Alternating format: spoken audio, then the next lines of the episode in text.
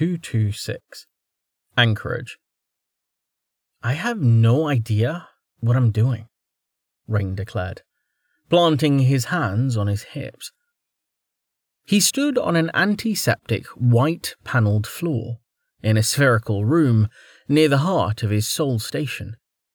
The space was dominated by a glass orb, twice the height of his avatar in diameter, supported, like a snow globe, by a thick metal socket rising from the floor. The orb was a spell cradle, and within it floated all the shards of Purify that he'd managed to extract from his former core. They manifested as tiny white splinters, much like Tell in appearance. To his still growing senses, though, there was far more going on beneath the surface. Each was a galaxy of information, at once the same and not the same as all the others. Each contained the entire tapestry, but was also no more than a single thread. It made no sense. True to the warden's word, the system's work was far beyond him. Whispered a snack as they entered the room through the open airlock, another trio of shards trailing after it. Is that the last of them? Rain asked, turning and feeling the weight of the potential as it sloshed in the tank he wore on his back. The snek bobbed its snaky head, passing him and rearing up to stare at the crystalline orb. The surface rippled like water, as the snek guided the shards through. Those inside swirled, as if to greet them in welcome. Good, Rain said, extending a hand to the serpentine avatar, which curled around it and began climbing his arm. Both were him, of course. With the continued expansion of his computer core had come an increased ability to split his focus. That included splitting it beyond a single avatar. Piloting the snek remotely was really no different than eating Cheetos with one hand while typing with the other. In this increasingly tortured metaphor, the cheese dust on the keys was his growing tendency to talk to himself. He was sure it was perfectly healthy, and not a cause for concern in the slightest. Once I fix this, I can take a break. Then it's back to what I was supposed to be doing before I went down this rat hole. Shaking his human head, he flicked out his snaky tongue in a sigh, then floated upwards, his toes falling to point at the floor.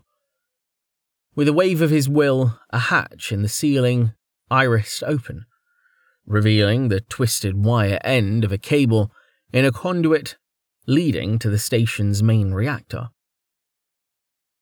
If the computer core was the link to his mind, the reactor was the link to his body. To say it was running poorly was putting it mildly, gummed up by his original image, just as the warden had said. Unlike the main computer, which he was building from nothing, he was improving the reactor by taking things away. The trouble was when he'd pried free too many shards of Purify. Carefully, mind, the spell had stopped working. The panic from that had faded. Mostly.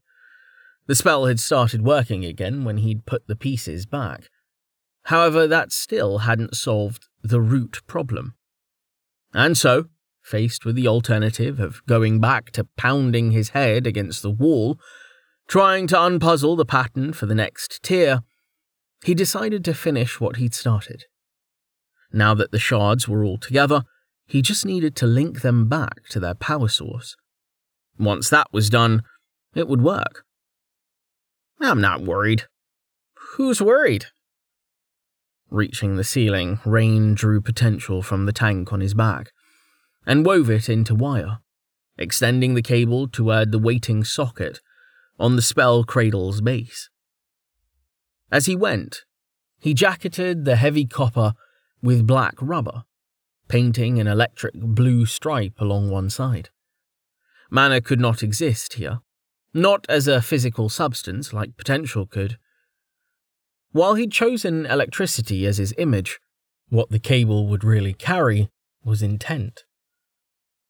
Plugging the end in with a satisfyingly heavy click, Rain dropped back to the floor to stare at the completed orb. After a few moments of pondering, he turned to the snek on his shoulder. Ready? Hiss, hissed the snek. As one, both heads pivoted to face the waiting spell. Purify. The spell activated. That much was plain from the sudden lightning bursting from the end of the cable and spreading through the shards as they zipped into position to form a complex web of lightning inside the sphere. It wasn't a complete success, though.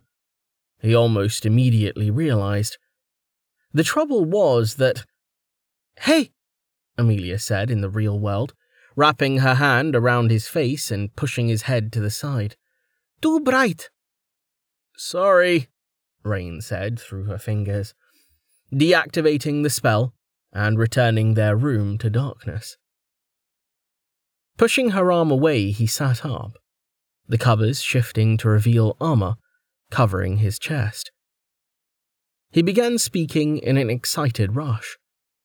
It's just, I split Purify out from my core, and it stopped working because I couldn't get any mana, but when I connected it back up, mana was all I connected so none of my metamagic activated. It could have been a lot worse, but Aura Synergy got disconnected too, which means I'm not nearly awake enough to even try to understand that. Amelia interrupted, blinking at him, then sitting up with a yawn and a stretch. Like him, she was wearing her armor beneath the covers. It really was quite comfortable once you got used to it. Turning to face him, she ran her hands through her hair, then slapped her cheeks twice. Okay, try it again. In a second, Rain said, kissing her on the tip of the nose before diving back into his soul. Rather than try to build another conduit to connect Purified to his other spells, he simply drew additional stripes along the conduit, one for each metamagic ability. As an afterthought, he added eight more for the primary stats, plus perception and speed. Stat shards were another thing he'd encountered when digging through his old core. While he was pretty sure none of them mattered for Purify, not even Focus, it was better to be safe than sorry. He could sort out the details and assign proper colours to the stripes later. If I split out Prismatic Intent next, I no, I'm getting ahead of myself. Let's just make sure this works first. Still in the spell room, he activated Purify again, watching to his delight as the shards responded. The flow of electricity this time seemed significantly less, just as intended. He played around a bit, adjusting channel mastery and activating various other metamagics. The pattern was incomprehensible, morphing in increasingly elaborate ways, and yet it was familiar. It was the same as the mana pattern in his body, except seen in breathtaking HD. It was overwhelming, but it felt right. It felt clean. Opening his eyes again, he found Amelia smiling at him. Are you done? she asked. For now, Rain said with a laugh. I just got a little excited. Here, let me catch you up. Mm, do you want breakfast? I want breakfast.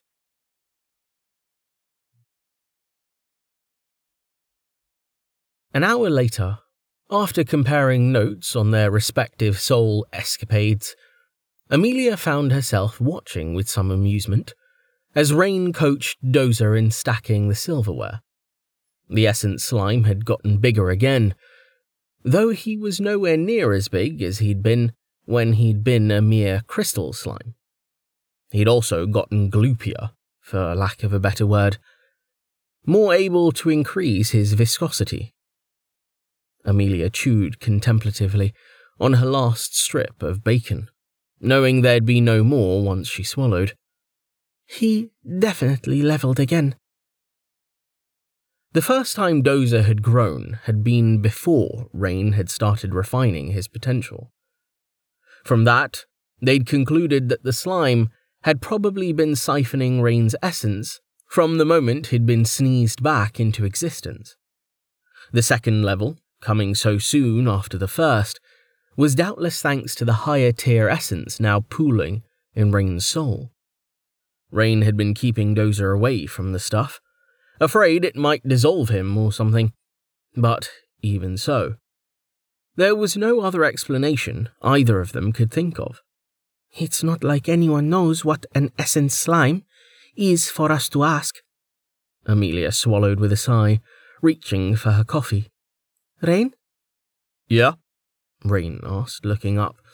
His momentary distraction allowed Dozer to snatch a fork from his fingers.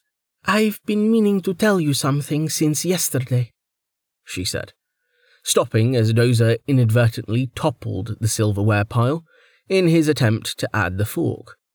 The slime quivered in horror, rapidly pouncing to slurp up the tumbled cutlery. We'll need to keep an eye on him if he keeps getting stronger. I can't imagine him ever hurting someone on purpose, but I also don't trust him to realize that he might be able to. She shook her head, then looked back at Rain, reminding herself that he was well aware of the situation. Turns out, the fourth well needs ten in each season, not five like the others. You unlocked it? Rain exclaimed, almost upending the table as he lurched to his feet.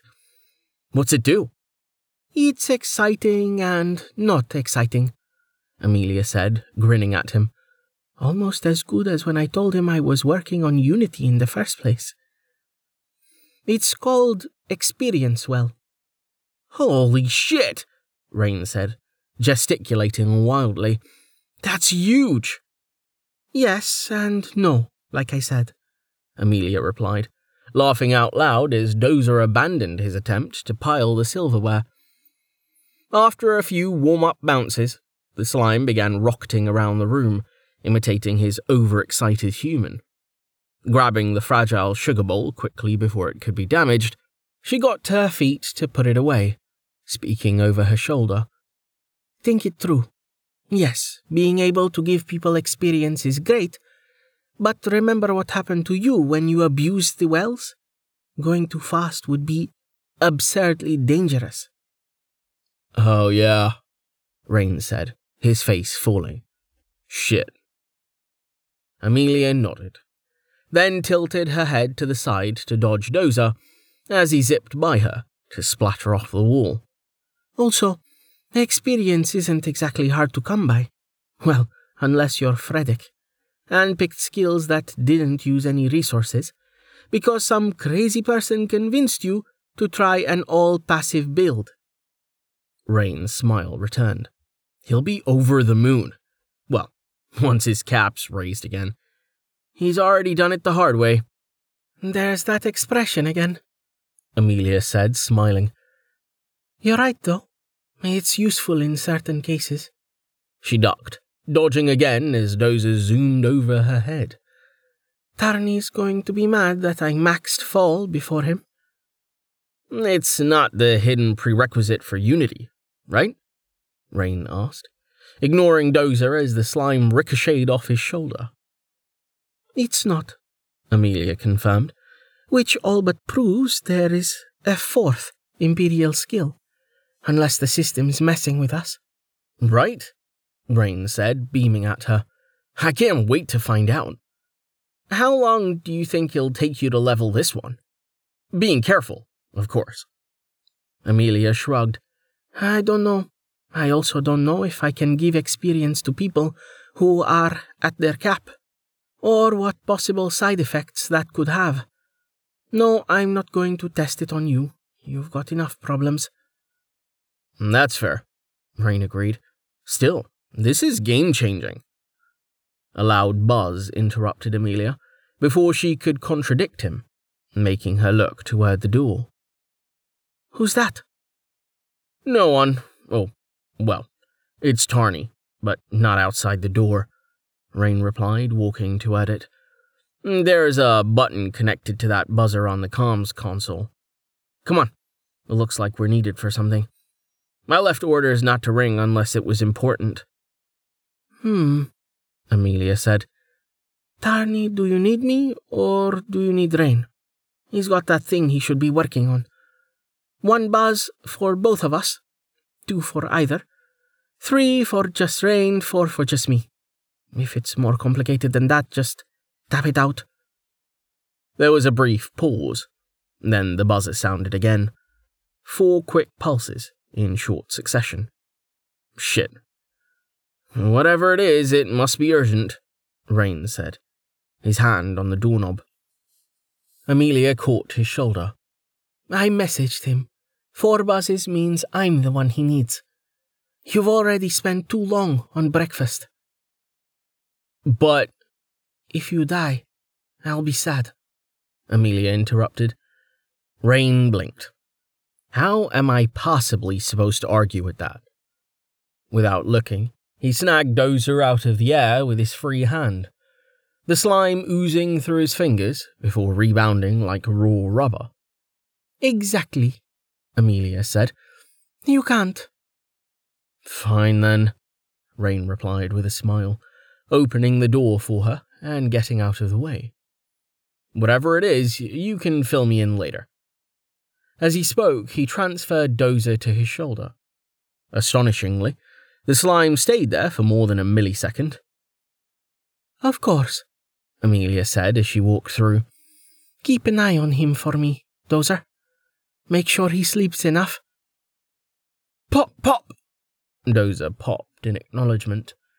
Rain laughed, glancing at the slime, then back to her. See you later, then, he said, moving in to kiss her. Later, Amelia replied when they broke away. She patted Dozer, then turned, knowing Rain wouldn't close the door until she was out of sight. Still smiling, she made her way through the Battle Bridge, as the ship's original control center had been renamed, then up the stairs through crowded hallways until she reached the top deck. It, too, was filled with people in various states of distress. She was happy to see a few green looking civilians among them, united in anguish with the humans by their upset stomachs. Melanie's seasickness potion still needs work, I see. She should really let reason help her.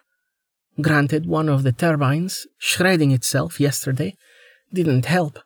Spending the night in the middle of the channel wasn't exactly part of the plan. Returning a few waves, and ascending the steps to the tower, Amelia slipped inside, finding Vanna at the helm. Shu was standing beside her, peering forward out the windows. The auxiliary console wasn't occupied at the moment, leaving just Tarny at comms, and Cloud, curled up in an enormous, floofy ball in the corner. What's up? Amelia asked as four heads rose to look at her. We're approaching the coast of Westnov, Vanna replied, looking forward again and pointing to a bright point on the horizon. That's the lighthouse, marking the harbour of Se. If it's not visible from the deck, it will be soon. Regardless, if we can see them, they can see us, especially with all the steam we're leaking. I'd like you to run ahead and make contact so we don't startle anyone. I'm not worried they'll attack us, but I want this to go as smoothly as possible. Makes sense, Amelia said, scratching Cloud under the chin, who'd come over to lean heavily against her. What should I tell them we plan to do? Tell them we want to anchor for the night, and maybe the day after, Vanna replied. Once Tallheart wakes up, he's got a lot of work to do. In retrospect, we should have taken another day. Anyway, it would be great if they let us dock while he works on the ship, but I'm not holding my breath. Just a spot in the harbour would be plenty. If they say no to even that, Ask if there is a sheltered cove or something we can use. Oh, and ask if they're willing to let us send a team ashore to trade. Okay, Amelia said, rolling her shoulders. Anything else I should know? Vanna shook her head. Not that you don't know already. I'll have Nails message you if anything else comes up. Melanie should be back with him any minute now. Message him once you make contact, and we'll go from there. I doubt they'll be able to intercept it, but watch what you say. Oh, and grab a jacket. You're representing Ascension, so you should look the part. Right, Amelia said. Wish me luck, Cloud. Cloud woofed softly, wagging his tail.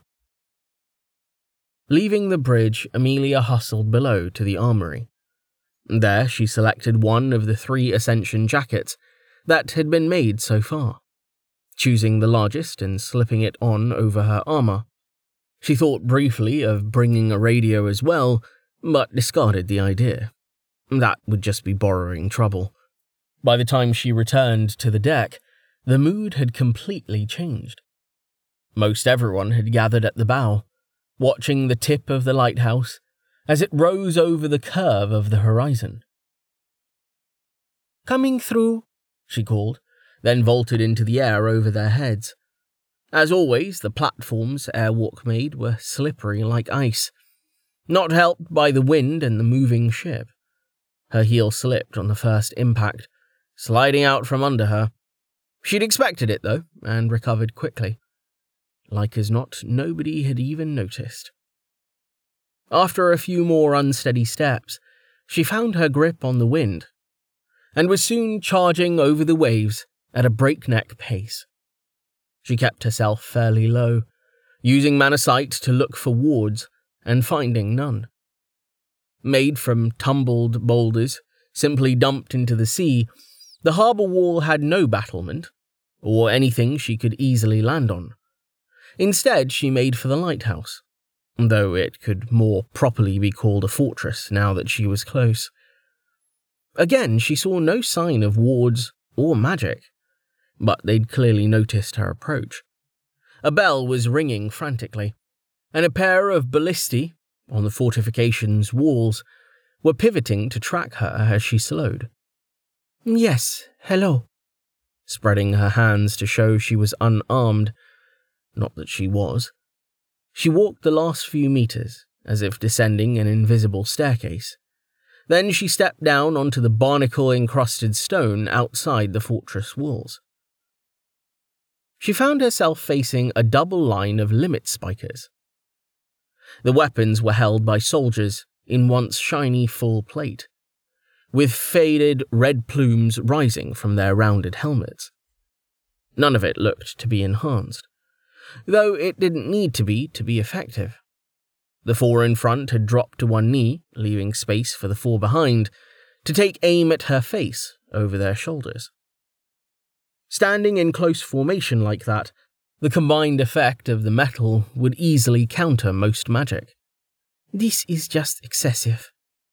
Amelia waited, keeping her hands raised and her helmet unsummoned. Finally, a voice called out muffled by the helmet and making it impossible to attribute it to a particular soldier. Identify yourself, demon, or be destroyed. My name is Amelia, Amelia said, struggling to quash the sudden flare of anger at the expected insult. It's a cultural thing. They don't have a damn clue what they're talking about.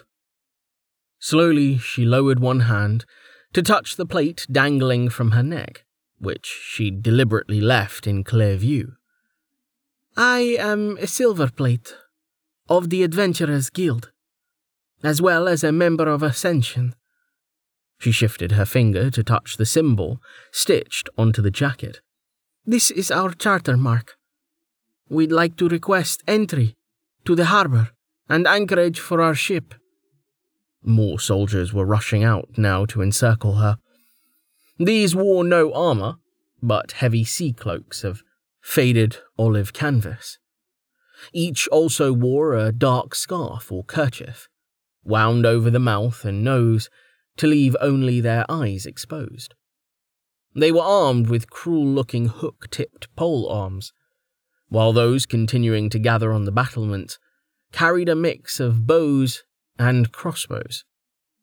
Vanna, I've made contact. The welcome party is hostile, but they're just posturing so far, not attacking. They're more afraid of me than I am of them, I think. How large ship? said a new voice.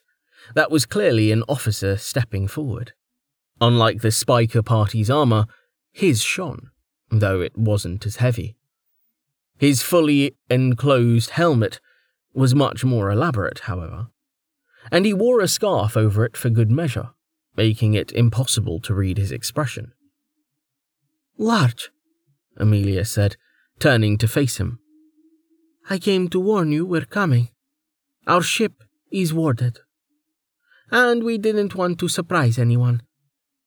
As if on cue, there was a cry from the direction of the lighthouse above the fortress wall. Ship on the horizon! No sail! Trailing fog! They just spotted you. Assume they can see you scratch your nose. Things are still okay for now. You see? Amelia said, lowering both hands to her sides. Can you stop pointing spiky objects at me now, please? We don't mean any harm. Then, what is it that you mean, demon? Asked the officer. Amelia's eye twitched.